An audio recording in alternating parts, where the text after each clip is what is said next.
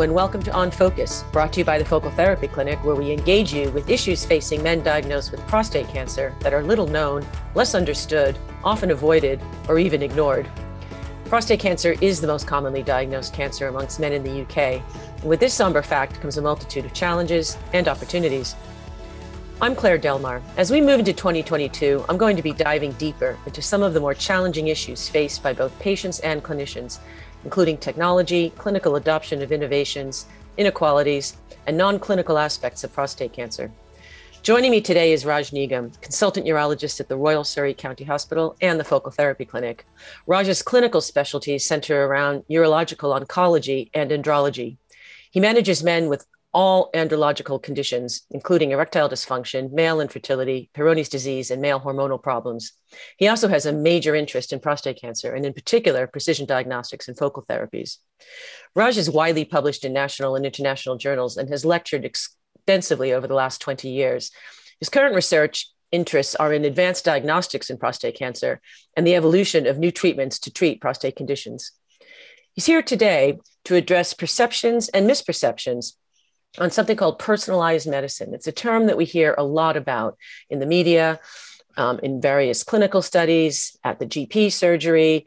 We'd like to learn a little bit more about what this means. And I've asked him to come to talk a little bit about what that term means to him. Raj, welcome. Very long intro, but I thought it was important to set the context. It's lovely to have you back. Thank you very much, Claire. Thank you for having me. So, what does that mean when I say personalized medicine? You know, I mean, I'm making the allegation that it is talked a lot about. I sort of look at this stuff a lot. How would you define it? And what do you think it means for men diagnosed with prostate cancer? Sure. Uh, I mean, it, personalized medicine is not really a, a new concept. I mean, uh, doctors have been trying to uh, personalize medicine for throughout history of medicine. Really, it's just that it's a term that has gained much more traction uh, over the last fifteen to twenty years or so, particularly with the launch of the Human Genome Project uh, and so on. People started musing about what that could hold for an individual once a whole uh, genetic code had been mapped. People could figure out what sort of conditions they might be more prone to, and therefore target detection and diagnosis uh, of those conditions in those people. So it's a term that is relatively new, but not particularly uh, new concept. Mm-hmm. Um, and really, the NHS itself has uh, has embraced this, and they actually quote and say that uh, we want to move away from what they call a one size fits all uh, theory to a more personalized approach, particularly in terms of prevention, detection, and even diagnosis and treatment options. Um, and those particular categories, people have gone along part of the way, uh, shall we say, but there's a lot more to come. Okay, that's, uh, that's in interesting. That regard. That's interesting because it's so it's not something that's kind of like a consumerist term you know like we're going to treat you differently than somebody else. It's it's actually has very deep very valid roots in in science and then that it's like you mentioned the genome project and then that itself is manifested in a wealth of personal data that can be used to both prevent um, diseases and and treat conditions. Yeah absolutely yeah okay that's interesting. Well i guess there's also kind of a qualitative side, if I can call it that. We understand more about each individual through the things we just talked about, but also we address them differently or we deal with them differently. And one of the things I'm interested in getting at is that the majority of our patients come to us for a second opinion. So they've already had some engagement with the medical profession, for lack of a better term. Do you, do you think that the experience of having gone through something before and the information they bring helps you and helps us to provide a more personalized service? Yes, absolutely. I mean, I, I, think that we can personalize the service more once we have that knowledge and also the patients have them, that knowledge. So once the patients have been through the standard uh, NHS approach, uh, they would have had certain aspects of their condition discussed to a greater or lesser extent, uh, and they would have been offered uh, certain treatments. The truth of the matter is that in prostate cancer, it isn't as much a personalized approach as we would like. And the very fact that patients are coming to us for a second opinion almost implies that they are a self selecting group who would like to know more about their condition and what other treatment options there are in order to have a more personalized approach. Mm. Um, I'll give you an example. I mean, in, in prostate cancer, we see men uh, of all ages, from you know 50, you know, up to beyond 80. And it's important to note that those men at different ages may have very individual goals, uh, you know, of their therapy. Mm-hmm. The older patient, for example, who's over 80 years old, uh, may be quite happy to have control of their prostate cancer with minimal side effects for another five to 10 years the younger patient may still even want to have their family. I've had uh, some patients who still want to have further children. So the approach to their treatment should really be targeted and personalized, taking into account the needs of, of that particular patient. Mm. And that's how I see personalized medicine and focal therapy offers them an option along that approach.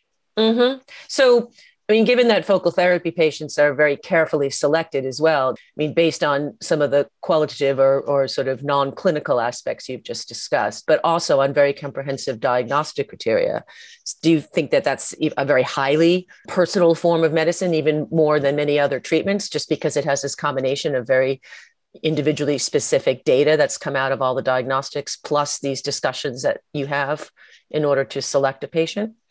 Yes, absolutely. The process that we go through in selecting whether a patient is suitable for focal therapy is very precise and mm-hmm. detailed.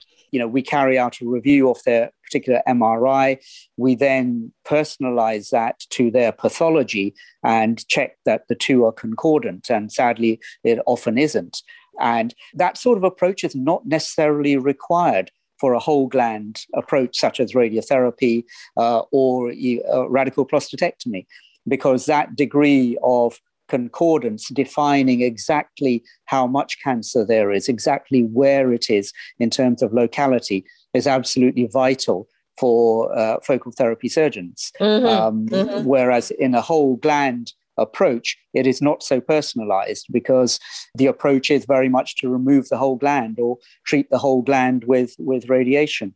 So the diagnosis of cancer in itself is not sufficient for us. Mm-hmm. Um, mm-hmm. And we go in, uh, much deeper than that to select those patients that are suitable for focal and indeed taking into individual uh, desires of that particular patient mm-hmm. uh, in terms of acceptance of certain side effects, and so on. Mm-hmm. So, like I said, we like to think we're offering a much more personalized approach uh, than that offered through the uh, NHS. Mm. So when you talk about this review and you know the actual discussions that you have with other professionals to actually select a patient and, and, and actually define their suitability, that's actually what you're referring to there is the MDT, correct? Absolutely right. The multidisciplinary team yes. meeting. So how do you see that the MDT? I just I'd like to get a little bit more sense of, of how this is very distinctive and how it actually drives this personalized treatment. I mean, when you discuss both the, the, the, technical or medical or clinical aspects of each patient, as well as his, his family life, his mental outlook, everything else. Sure. The MDT meeting uh, is a concept that has arisen through the NHS and has been present for, for many years, at least 10 years. Its initial goal was very much to individualize uh, the, the patient and discuss their particular situation. Unfortunately, certainly on the NHS, the meetings have got so big that they become a, a, tick box exercise. What I think it is important to uh, your listeners to recognize is that the MDT is there to make recommendations. It is not there to make decisions on the treatment or not. One of the biggest criticisms of MDTs in various uh, articles uh, and scientific papers is very much that the patient is not present. So the, the one person who we are discussing mm-hmm. um, is not there to put their side of the story.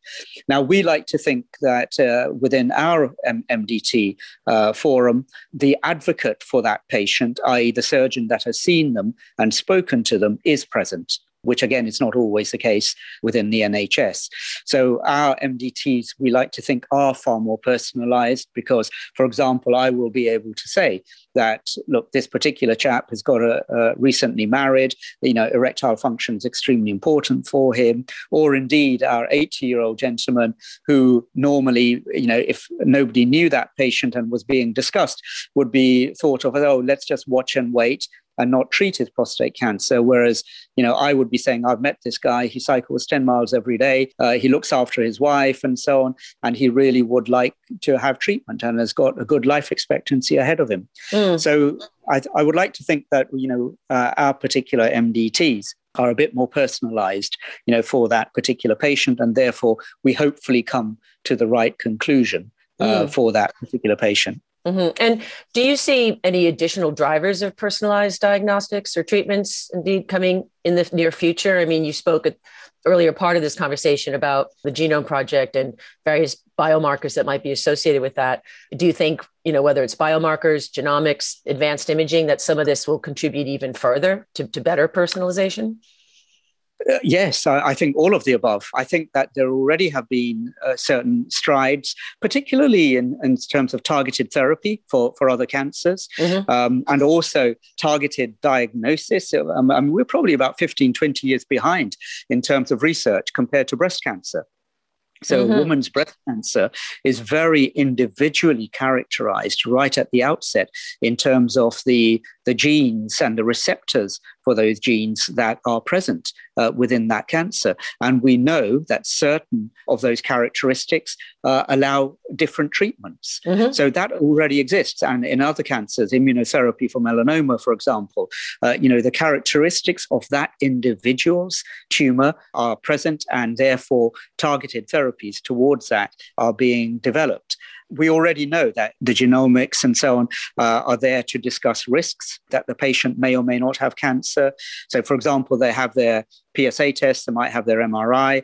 Uh, there are tests that are already available whereby we'll be able to judge on that individual's readings whether they should have a biopsy, for mm-hmm, example, mm-hmm, mm-hmm. Uh, and what are their chances of having cancer. Similarly, post biopsy, once you've diagnosed the cancer, there are tests that one can do, genetic markers to see their, their individual cancer, how likely it is that they are going to have an aggressive cancer, for example, that needs more urgent treatment. We also know that uh, one fascinating field is uh, AI, artificial intelligence. You know, in terms of imaging, we know that imaging uh, techniques are improving all the time. And I suspect in 10, 15 years' time, I may be saying to you that we don't need to biopsy men anymore. And that, you know, the imaging is so good that we can uh, avoid biopsies. We're not there yet unfortunately. But um, I think we're moving in that direction. And there will be algorithms that you can feed in the patient's risk factors, you know, the mm-hmm. family history, their mm-hmm. ethnicity, and mm-hmm. so on, into the algorithm for mm-hmm. AI. Mm-hmm. Um, and you know they will come up with, with the relevant readings on the MRI scan. So, so the MRI uh, will actually be highly personalized because it'll have taken into account some of these emerging biomarkers or other genetic information that goes into the algorithm. It then tells you through the image whether or not this person has cancer, how how bad it is, how severe it is, how fast it's moving, where it's located, etc. Yeah, I mean that's what I foresee. Mm. I think uh, AI is still in its infancy. I mean, basic um, programs have been developed, but I think that you know we we still have got some way to go to actually maximize uh, the potential of, mm. of imaging.